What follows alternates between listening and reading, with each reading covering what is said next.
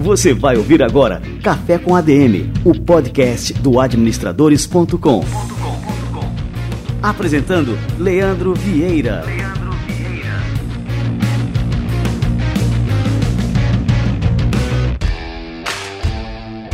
Fala galera, está no ar mais um Café com a DM, a sua dose de cafeína nos negócios, e estamos começando o nosso episódio de número 149. E o nosso episódio de hoje ele tá pra lá de especial. Eu vou receber aqui um grande amigo, o Jimmy Sigler, um grande empreendedor, um cara que a sua história de vida daria um filme. E eu tenho certeza que vai dar. Você vai conferir daqui a pouquinho a incrível história de Jimmy Sigler aqui no Café com a DM, contada pelo próprio. Fica ligado que daqui a pouquinho ele chega por aqui. Antes disso, vamos receber a turma do Conselho Federal de Administração e o nosso quadro Somos ADM.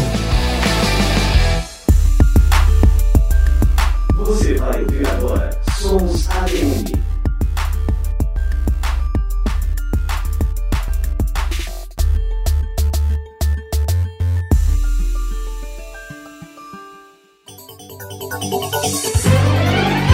O profissional certo no lugar certo gera mais resultados.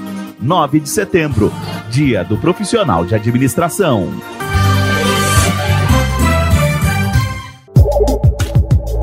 eu digo que com orgulho eu sou administrador de carteirinha.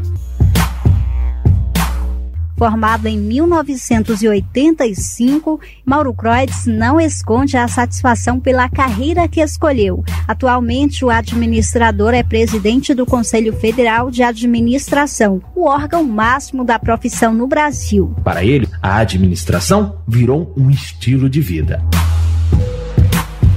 A administração para minha vida representa nada mais do que a minha própria vida. Eu sou o que sou porque devo tudo isso à administração. Foi ela que me permitiu ser o que eu sou, do que ainda serei, do que eu já fui. Devo, com muita humildade, agradecer sempre à administração. Ela me tornou uma pessoa realizada profissionalmente e uma pessoa absolutamente feliz como ser humano. 9 de setembro marca a regulamentação profissional no Brasil a partir da Lei 4769 de 1965. E nós temos muito a comemorar. E, ao mesmo tempo, serve também para refletirmos sobre o nosso futuro, sobre os nossos desafios, sobre as nossas oportunidades.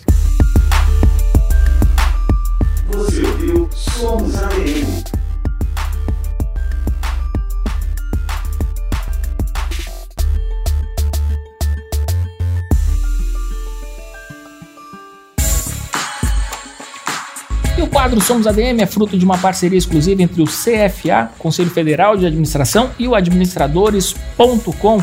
Recomendo sempre que você visite o site cfaplay.org.br.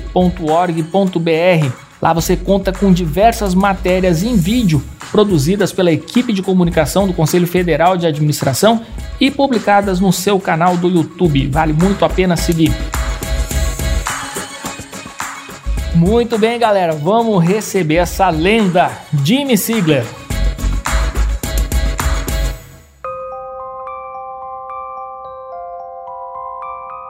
Jimmy Sigler é empreendedor e fundador da Prox Customer Experience, uma das empresas brasileiras mais inovadoras no segmento de contact center e atendimento multicanal. Sua história de vida foi construída entre o Brasil e Israel, mas foi por aqui que o empresário fincou suas raízes e criou negócios prósperos, que tem clientes já como Harley Davidson, Atlas Schindler, Abril Educação, e agora a gente vai falar sobre a incrível história de Jimmy Sigler no nosso Café com a DM. Jimmy, seja muito bem-vindo, cara. Que honra honra te receber por aqui.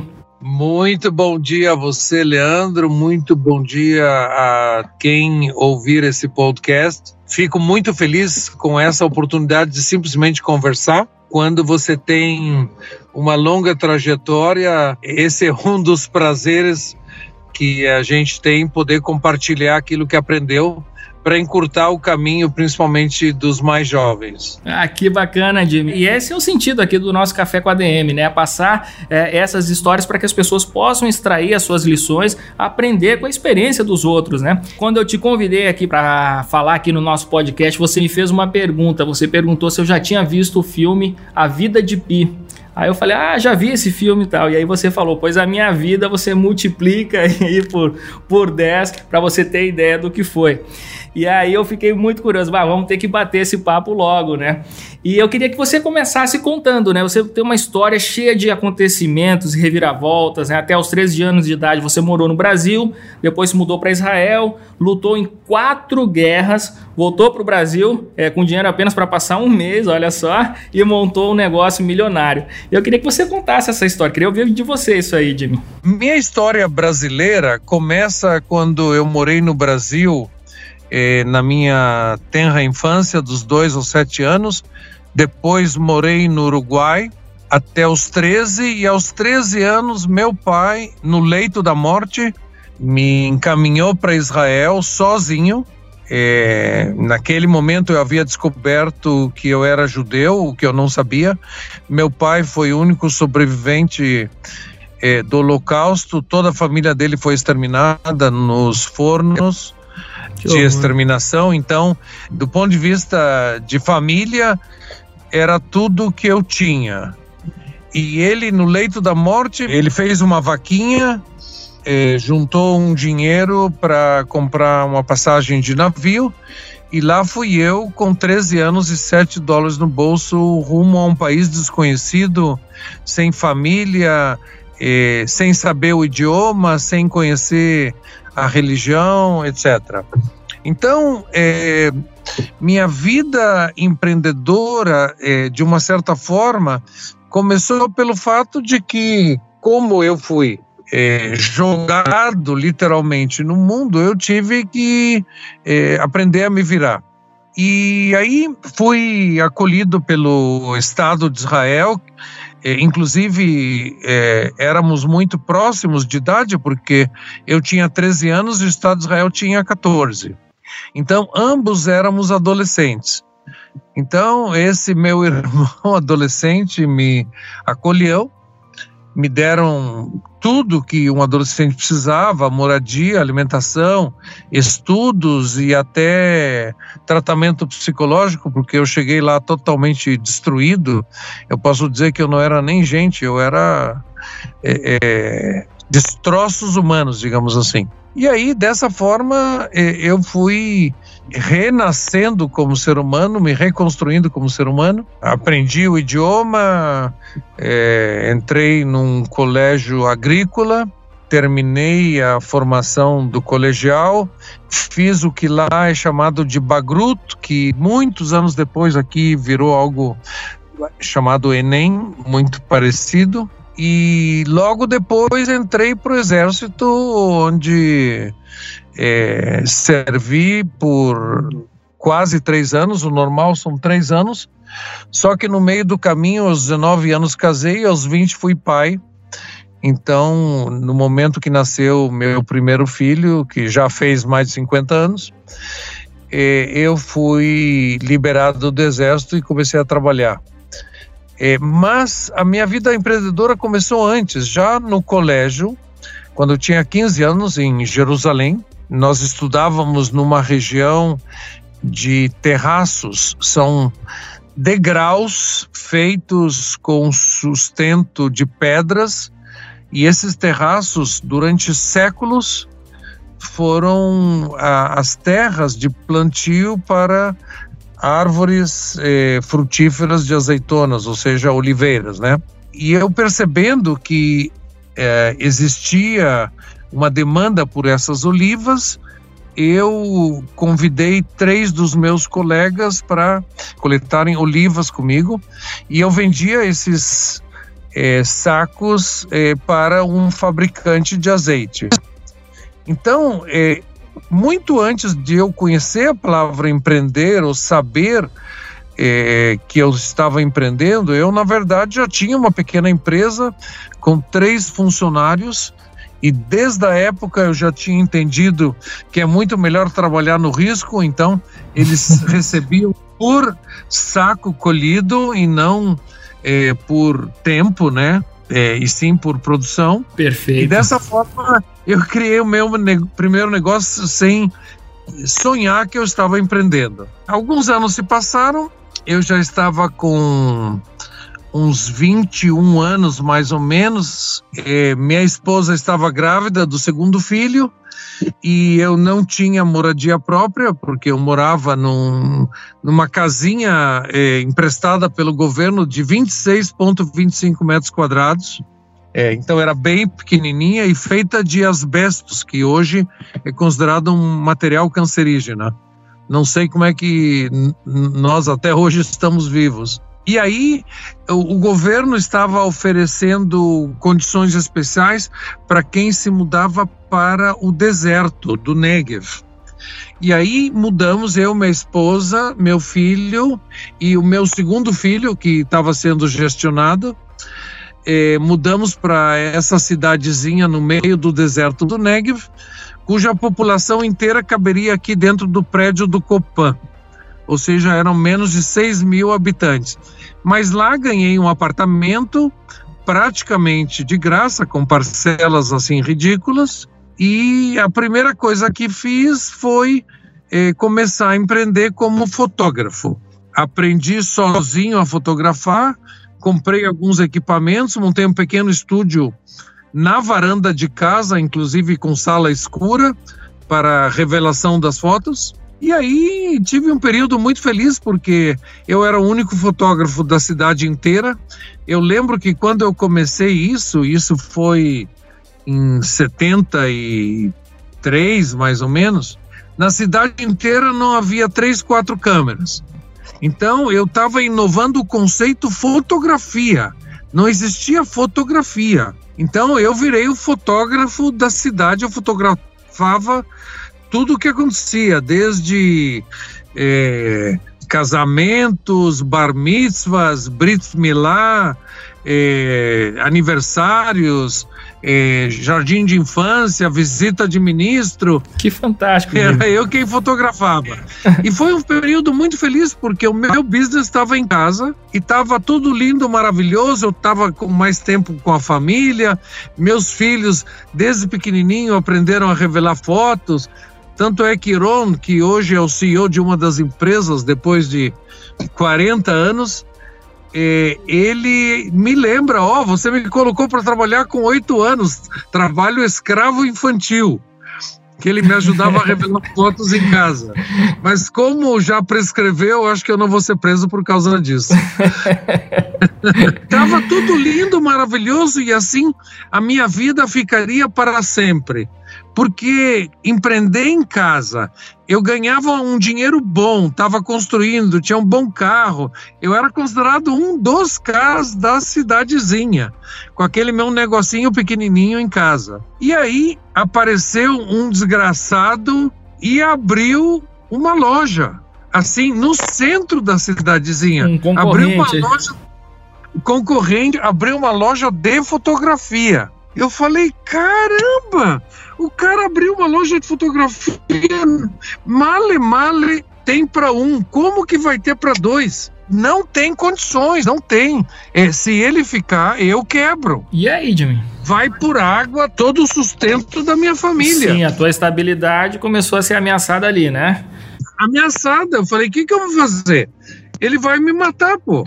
Aí fiz algo que é, no mundo dos negócios, mesmo que não seja tão bonitinho, tão lindo de contar, você tem que fazer, ou você faz, você morre. Qual foi a estratégia? Fui lá eu e abri uma loja ao lado da loja dele, bem mais bonita. Imagina, no meio do deserto eu tinha loja com carpete, com ar condicionado, com poltronas confortáveis, etc., e o dobro do tamanho. Como essa cidadezinha ficava a 57 quilômetros de Beersheba, que é uma cidade regional, entendeu? É tipo Campinas e cidadezinhas da, do Vale do Ribeira, entendeu? Perfeito. Uhum. Era a cidade maiorzinha no deserto. não lembro, acho que quase 150, 200 quilômetros de Tel Aviv. Então era a cidadezinha que concentrava as micro cidades da região. Então a gente ficava uns 60 quilômetros e, e ali não tinha nada. Quer dizer, em fotografia só tinha eu. Então eles compravam filmes, revelavam filmes, me contratavam como fotógrafo, compravam máquinas fotográficas, etc. Tudo era comigo. Aí ele abriu um negócio, concorria comigo frontalmente. É, então, durante um ano, eu entrei em guerra de preços, assim, é, sem tréguas. Eu praticamente é, se for colocado o nome certo, eu pratiquei dumping. Ou seja, Boa. vendi a preço de custo. Sim, para tirar o cara do negócio, do, né? Depois de um ano, fechou as portas, colocou o rabinho entre as pernas e nunca mais foi visto no deserto do Negev. nunca mais.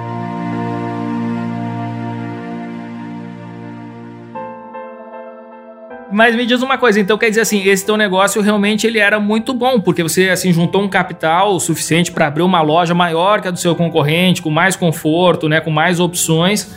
Então realmente você tinha um bom negócio, né? E depois disso aí, Jimmy, o que, que aconteceu aí? Qual foi a reviravolta seguinte? Depois disso aí, eu ainda fiquei, é, sei lá, uns essa história durou uns 15 anos. Hum, Nesses 15 anos, a gente contou um pedaço dela o, a continuação da história foi a implementação da estratégia francesa. Você conhece a estratégia francesa? Não, qual delas? Vamos ver. A estratégia francesa chama-se Jacques.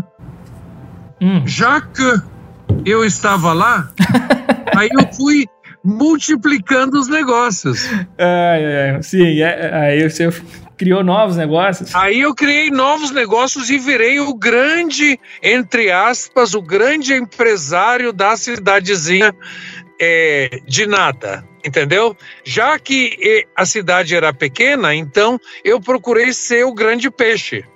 Cara, que fantástico. Naquela piscininha. Uhum. Então, além de fotografia, abri um negócio de brindes e presentes, abri um ateliê de quadros e molduras e virei também o vidraceiro da cidade, tudo único. Única loja de presentes, única loja de relógios, abri uma loja de relógios, venda e concertos, o único vidraceiro, único em molduras, quadros Nossa, e molduras e assim por diante. Um verdadeiro empreendedor serial, né? É, é serial sem me passar pela cabeça a palavra empreendedor, acredita? Eu nunca me vi como empreendedor. E, na verdade, eu não era. Por quê, Jim? Uma coisa é você ser um comerciante, mesmo serial comerciante. A outra coisa é você ser empreendedor e só depois dos 41 anos, quando eu vim para o Brasil, eu vou contar essa história. Só depois é que eu comecei a virar empresário que é outra história e existe uma grande confusão com todos esses conceitos. Hoje, aos 70 anos, olhando para trás, eu consigo discernir claramente o que é uma coisa, o que é outra coisa. Então, na época, eu era apenas um bobalhão que, por necessidade de sobrevivência, foi fazendo coisas. Aliás, de tudo isso que eu te contei, Nada eu aprendi em lugar nenhum. Não tive escola para nada. É a escola da vida, né? Escola da vida pura. É, de onde que eu virei fotógrafo? Aprendi sozinho, peguei uma máquina, comecei a fotografar. E aí chegou um momento, depois de 15 anos, que eu andava na rua, as pessoas só me perguntavam das fotos e das coisas delas relacionadas à fotografia. Nem me enxergavam mais como ser humano, entendeu?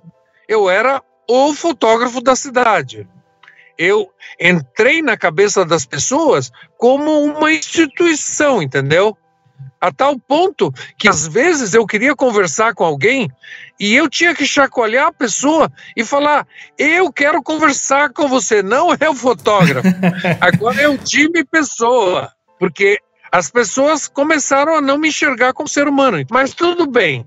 Esses 15 anos eu cheguei a ter um monte de negócios, na verdade, um monte de minúsculos negócios, que no total me permitiram conduzir um casamento, criar três filhos, divorciar, casar de novo, é, começar a criar a quarta filha. Tem toda uma história pessoal, mas tudo isso nasceu daqueles negócios da época. Até que chegou um momento que eu senti já deu. E eu comecei a sentir como um peixe grande numa piscina muito pequena. Como eu citei, a população eh, equivalia a um prédio em São Paulo, era muito pouca gente. E eu senti asfixia, eu senti que eu precisava de mercado. E aí minha vida deu várias voltas e, eh, no âmbito pessoal e eu acabei voltando para o Brasil com 41 anos praticamente sem falar português, porque eu só morei aqui dos dois aos sete anos, os 27 anos que eu morei em Israel, que tive toda essa vida, que lutei em quatro guerras, etc. Tudo isso se resumiu, quando eu voltei para cá, a uma pessoa que veio com a cara e a coragem, dinheiro para comer por 30 dias, comer e dormir por 30 dias, eh, sem nenhum diploma forte, eu tinha feito uma faculdade por correspondência de marketing e só, e sem conexões, pouquíssimas conexões, e praticamente sem falar português. E eu tinha 30 dias para me virar. Agora, assim, você era próspero né, na cidade, tinha vários negócios, né? Como é que esse seu retorno para o Brasil é, foi tão difícil, né? O, o que, que aconteceu com, com seus negócios, assim, com seu patrimônio, né? Que você deixou é, não sei se você deixou para trás, se você se desfez disso aí. Bem, aqui vai uma dica para os homens, principalmente, né? Para os homens que empreendem. Divórcios custam caro. E no meu caso foram muitos. Então, aos poucos, o patrimônio vai se esfacelando com esses divórcios, entende? Ah, entendi. Uhum. Quando eu vim para cá com 41 anos, eu vim recomeçar minha vida depois de três separações que eu tive em Israel. Quando você tem espírito empreendedor, o espírito de ir para frente e tal, você olha para frente, você não olha tanto para trás. Eu não me sentia nem ameaçado, nem preocupado quando eu vim para cá nessas condições. Eu sempre tive a certeza que se você me colocar em qualquer lugar do mundo é, onde eu mais ou menos consigo me comunicar. Eu falo cinco idiomas e me viro em vários outros.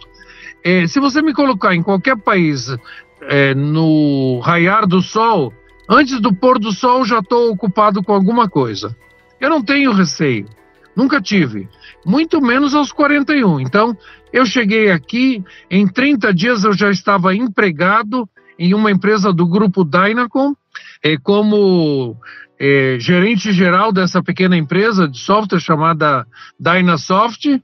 Em 16 meses, eu fiz essa empresa crescer de 20 para 70 clientes. Nossa, tô lembrado dessa empresa aí dos anos 80. E eles tinham alguma coisa com videogame, eu lembro dessa marca, Dyna... Dynavision. Dynavision, é, Dynavision. É, era o videogame, eles olha, eram os tô, produtores tô do videogame Dynavision apesar de não conhecer nada de software, não sabia nada de software. Inclusive, quando eles me ofereceram essa oportunidade, eu falei para eles: gente, é, vocês querem que eu toque uma empresa de software? Era uma empresa de oito funcionários, tá? Eu não entendo nada de software, eu não conheço de Brasil, não conheço o mercado brasileiro e mal falo português. Como que eu vou tocar esse negócio? Eles falaram: cara, você não teve vários negócios em Israel? Você não lutou em guerras, você não, não soube se virar? Então, meu amigo, TVN, te vira, negão. e aí eu assumi o um negócio, em 16 meses eu levei de 20 para 70 clientes, de 8 para 22 funcionários, e nesse período eles decidiram sair do mercado de software eu falei para eles: não faz sentido vocês fecharem a empresa, porque hoje tem 70 clientes que usam os sistemas de ERP. Você conhece o termo? Sim. Né? Sistemas de gestão empresarial.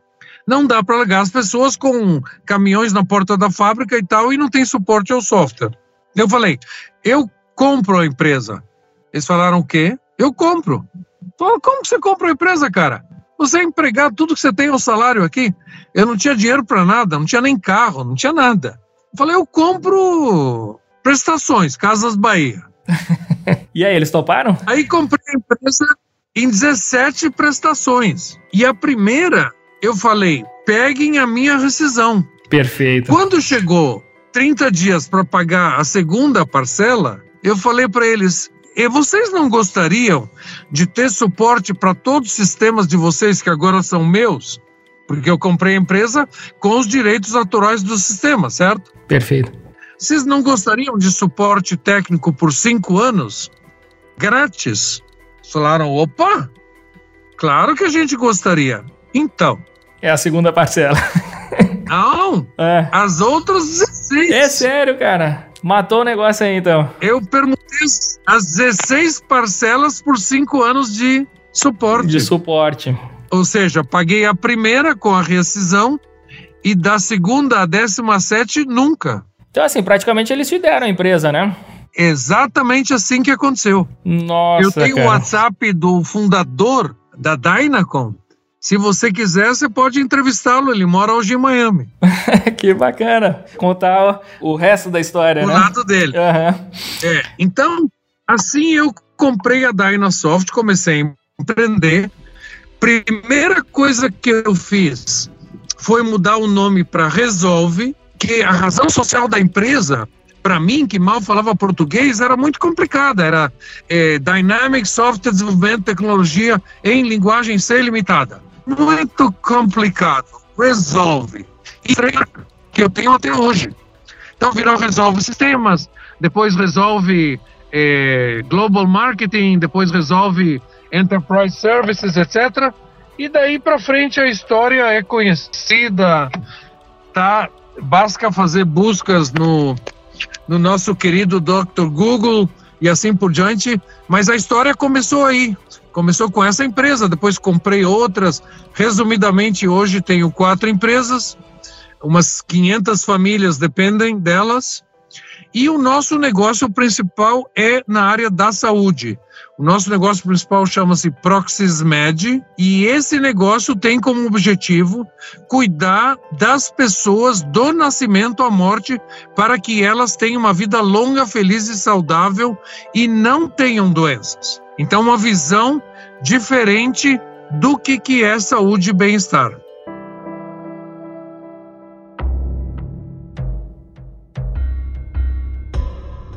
Essa história sua, Jimmy, ela, assim, eu tô só aqui anotando várias coisas e aí me lembrei de um de um ditado haitiano que diz o seguinte, né? Por trás da montanha há mais montanhas. É, não, não existe uma terra sem montanhas. A gente escala e aí quando vê tem outra e outra e, e surgem novos obstáculos, né? E isso tudo vai fortalecendo a gente. E eu fiquei muito impressionado com essa sua, é, vamos chamar assim, de autoconfiança, essa autossegurança. Dizer assim, eu posso ir para qualquer canto do mundo. E aí você falou isso, né? Que é, no nascer do dia, até o final do dia, eu vou estar tá fazendo alguma coisa. Eu achei isso é, impressionante, né? Como é, a vida foi talhando você realmente como um verdadeiro empreendedor, né? Agora você já se considera um empreendedor? Agora queria saber isso, esse fechamento. Né? Agora, agora sim, não apenas um empreendedor, como eu consigo ajudar muita gente, às vezes em segundos, a mudarem um rumo que iriam tomar e que seria errado ou é, ajudar de alguma forma, é, apontando possibilidades que eles não estão enxergando. Eu hoje me considero alguém totalmente fora da operação, porque é, eu passei o bastão de CEO para dois CEOs que estão embaixo de mim. Eu estou na função de presidente institucional, estratégico e tal mas eu consigo enxergar algo que só agora eu estou conseguindo enxergar. Você citou essa minha segurança em mim, em empreender, etc. e tal. Na verdade, empreender é andar no fio da navalha entre louco e sucesso. Empreendedor que não anda nesse fio da navalha, ele não é empreendedor. Ele pode até ter empresa, ele pode até ter sucesso, mas ele não é empreendedor. Empreendedor anda no fio da navalha. Onde é possível discernir o empreendedor de sucesso do louco em uma única palavra?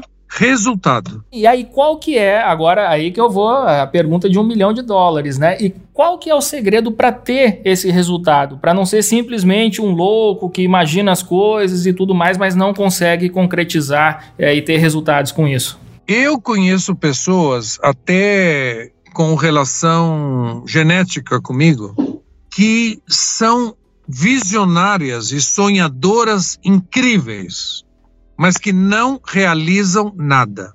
Eu fui abençoado até pela história de vida com a não alternativa de não ser um realizador. Porque quando você é pai de dois filhos aos 22 anos, e como diz o filósofo Robert Rapé, a maior desgraça da humanidade são as contas para pagar, mas também é a maior bênção.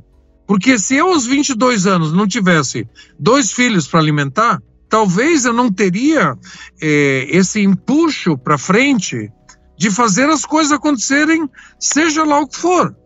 Então, eu sempre fui alguém de me meter e fazer dezenas de coisas que eu não tinha a menor noção como fazer. E fiz. Porque eu não tinha alternativa. Agora, podia dar tudo errado? Podia. Pode ainda dar tudo errado? Pode. Empreender no Brasil é andar no fio da navalha o tempo todo. Sem dúvida. Então, eu pessoalmente não quer dizer que eu tenha a razão absoluta sobre esse assunto. Minha visão, empresário que não anda no fio da navalha é um jogador seguro. É alguém que, na verdade, pode até ser um empresário, mas ele não é empreendedor, porque ele não está disposto a andar no fio da navalha. Agora, Steve Jobs seria quem foi se ele não tivesse a vida inteira dele andado no fio da navalha?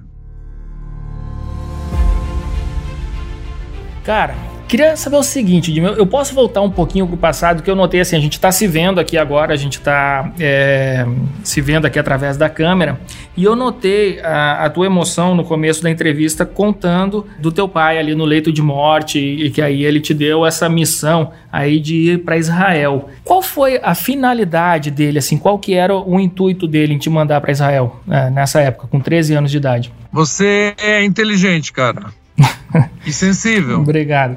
A minha namorada está sentada ao meu lado aqui no carro. Olá, Oi, tudo dia, bem? Tudo bem? Tudo jóia, prazer. É, e ela conhece muito bem a minha história. Como você responderia essa pergunta dele? Por que que meu pai me mandou? Eu não contei para ele nada do que meu irmão contou. Toda essa parte eu não contei. Por Sal, que que... Salvou sua vida, resgatou a história, a cultura, resgatou tudo. Acho que é isso. Mas salvou sua vida, basicamente. Ele literalmente salvou minha vida me mandando embora, me tirando de um inferno. Daria vários podcasts para descrever esse inferno, que é o objeto da autobiografia que eu estou escrevendo. A resposta à tua pergunta é um livro. Olha só, então a gente vai ter que marcar um segundo podcast aí para a gente comentar o lançamento desse livro aqui. Vai ser um prazer a gente contar é, mais detalhes ainda dessa história. E eu fiz questão de colocar como título do nosso podcast, que eu falei no começo, né? A incrível história de Jimmy Sigler, cara, porque é, realmente assim. É, daria um filme, né, cara? Não só o livro, mas um filme, né? Eu também acho. Por isso eu tô correndo antes do Spielberg morrer. Boa. É, se não der ele, pelo menos seriado no Netflix. Tá valendo, tá valendo e vai ter uma grande audiência. E tenho certeza que todo mundo que está escutando aqui no nosso podcast aí vai ser, vão ser os primeiros da fila nos cinemas aí, cara. Deus te ouça. Tem também um pequeno detalhe, eu tenho que continuar trabalhando para eu continuar vivo. Mas isso aí, não, Tem isso que cuidar com, com certeza. Minha vai, máquina. Com certeza você vai muito longe, cara. Com essa cabeça que você tem, né? Eu ia até te perguntar isso aqui, porque eu gosto muito disso. Um dos assuntos que me interessam também, fora essa questão do, dos negócios, é a questão da, da, longevidade, cara. Uma coisa que eu fico estudando e tal, porque eu também quero viver muito, né? E, e, quero que os meus vivam muito também. E aí eu queria te perguntar isso: qual que é o segredo dessa jovialidade, dessa aparência tão jovem que você tem, né? Que você parece estar esbanjando saúde aí. Conta aí pra gente aí, Jimmy. O segredo da longevidade, no meu caso, que eu posso garantir pelo menos até os 70. Dos 70 em diante, eu não posso garantir nenhum minuto. Apesar da minha meta ser bem mais de 100 anos. Mas você sabe como é que é. Eu posso cair daqui a um minuto, ninguém pode garantir. 25 anos atrás, quando nasceu meu filho Israel, eu eh, tinha 45 para 46 anos e estava convicto que ia morrer com 48. Eu vivi programado para morrer. Por quê? Eu não conheci minha mãe, não conheci nenhum membro da família do meu pai que tinha sido, como falei, toda exterminada. A única referência genética que eu tinha era meu pai. Meu pai morreu quando tinha 13 anos, com 48. E eu cheguei à conclusão, como criança, que eu ia morrer com 48 e ponto final. 45 para 46 anos, me nasce Israel. E eu estava tão velho e tão acabado e tão programado para morrer que eu não conseguia sentar no chão para brincar com ele. Eu fazia compras em supermercado de carrinho elétrico. É sério, Jimmy? Sério? Eu tinha problemas muito graves de coluna. E diga-se de passagem, 25 anos passaram, não operei ainda. Vou operar, mas ainda não operei. Eu tenho segurado na musculatura, fortalecimento, alongamento, pilates, etc e tal. Mas vamos voltar para aquele momento. Nasceu Israel, não conseguia brincar com ele no chão. Aí eu falei, bem, eu trouxe um filho para esse mundo, eu tenho que cuidar. Aquele meu plano de morrer, eu tenho que começar a mudar. Comecei a mudar. Alimentação, estresse, suplementos alimentares, eh, condicionamento físico, acabei com ah, o sedentarismo, etc. E aí comecei a melhorar, comecei a melhorar. E quatro anos depois, o que, que aconteceu? Nasceu o Gabriel, meu sexto filho. Aí pensei, bem, esse plano de morrer com 48 já era. Eu tenho que mudar radicalmente minha cabeça. 25 anos cuidando de mim, cuidando da minha saúde, bem-estar, longevidade, é, saúde física, mental, emocional, cuidando efetivamente, isso dá um outro podcast só sobre isso. Tá aí o resultado. Eu tô com 70 anos, todos os meus exames estão muito melhores do que estavam 25 anos atrás, tirando, obviamente, a degeneração da coluna, que isso não tem o que fazer. Mas o fato é que através do tal do powerhouse, né, que é o fortalecimento do centro de musculação é, abdominal e dorsal e todo o corpo, etc. Até hoje não fiz a cirurgia. Ou seja, consegui adiar a cirurgia de coluna por 25 anos.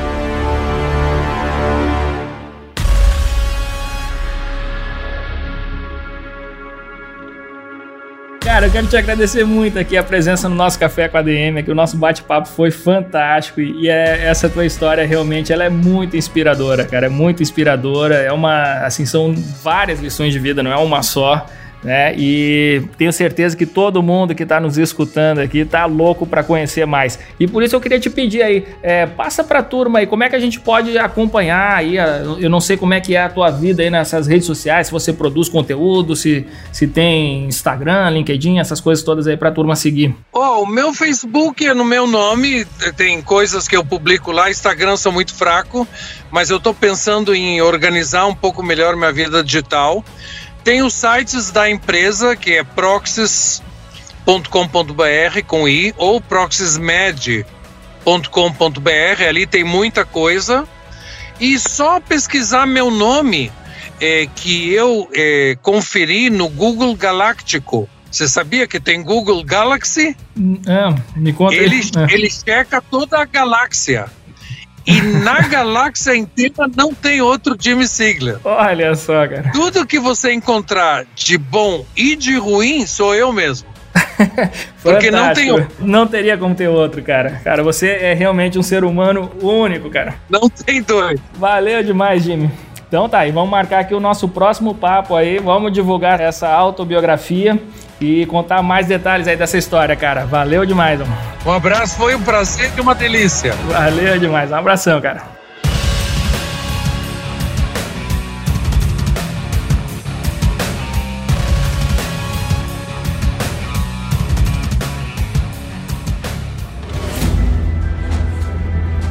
Cara, que sensacional. Que figura. Que história de vida a do Jimmy Sigler. Durante a entrevista que eu fui lembrando de várias passagens é, estoicas. Você sabe que você que acompanha aqui o Café com ADM sabe o quanto eu curto essa linha é, filosófica, o estoicismo. Para terminar esse programa, eu acho que o, o, o é um exemplo vivo de estoicismo. Ele é um estoico em pessoa. Então, para você ver como ele está conectado com esses princípios estoicos, eu vou ler aqui um artigo, um, um breve texto que eu traduzi do Daily Stoic que fala justamente sobre isso. Então vamos lá. O texto começa assim: o título é O Obstáculo é o Caminho, com uma citação do Marco Aurélio, grande imperador de Roma. Seguinte: o impedimento à ação avança a ação. O que fica no caminho se torna o caminho. Inspiração para o best-seller internacional O Obstáculo é o Caminho, do grande escritor Ryan Holiday, que também é articulista aqui do administradores.com. Essa linha, arrancada das páginas das meditações privadas de Marco Aurélio há quase dois mil anos, é uma lição atemporal e transformadora. O mundo está constantemente nos testando. Quando nos propomos a fazer algo, quase sempre nos damos conta que é mais difícil do que esperávamos. Enfrentamos resistência, somos criticados, ficamos sem opções, experimentamos dificuldades técnicas. Então, o que fazer? Marco Aurélio diria que devemos encontrar uma maneira de transformar cada negativo em positivo. O que ele sugere é que não importa quão ruim ou aparentemente indesejável seja a situação, sempre temos a oportunidade de praticar a virtude, de usar a situação como uma oportunidade para sermos o melhor de nós mesmos. Não controlamos quando as coisas ficam difíceis, mas sempre controlamos como reagimos. Podemos demonstrar paciência, coragem, humildade, desenvoltura, razão, justiça e criatividade. Os acontecimentos que nos testam nos fazem quem somos. Nós nos tornamos mais fortes e melhores com todos os obstáculos que enfrentamos. Quando reagimos a todos os desafios, prosperamos como resultado. Então, você também pode. Como diz um provérbio haitiano, e foi daí que eu tirei aqui a frase que eu citei durante a entrevista, por trás das montanhas há mais montanhas. Não se supera um obstáculo apenas para entrar na terra sem obstáculos. Não importa o quanto somos bem-sucedidos ou seremos, sempre encontraremos os obstáculos que estão em nosso caminho.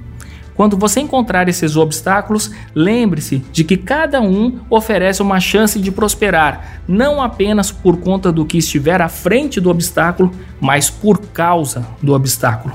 É isso aí, galera. Eu fico muito, mas muito feliz mesmo de poder trazer aqui para vocês um exemplo vivo disso. Né? Se a gente está falando agora aqui de estoicismo, eu trouxe um histórico, verdadeiramente histórico aqui, o Jimmy Sigler, uma pessoa que passou por tantas adversidades na vida, superando e ficando mais forte com cada uma delas. Que café com ADM fantástico esse de hoje, hein? Dá pra gente botar uma moldura nele de tão bom que ficou. Tenho certeza que você que tá aí do outro lado curtiu demais, extraiu lições valiosíssimas, não só para os seus negócios, mas para sua vida como um todo. Se você curtiu, deixe seu comentário, fale o que você achou desse programa. Segue lá o Jimmy Sigler nas redes sociais, gruda no cara que vale muito a pena e indique o Café com a DM para os seus amigos. Faça essas ideias se movimentarem, atingirem cada vez mais pessoas. Que esse é o sentido do que a gente produz por aqui todas as semanas. Um conteúdo que faça diferença na vida das pessoas, que contribua com a vida, com os negócios, com a carreira dessas pessoas. E o grande sentido de tudo isso é compartilhar. Compartilhar com os outros para que mais e mais pessoas também tirem proveito de tudo que a gente faz por aqui todas as semanas por vocês. Então na próxima semana a gente volta por aqui com mais cafeína para vocês. Combinados então? Então até a próxima semana em mais um episódio do Café com a DM, a sua dose de cafeína nos negócios. Até lá.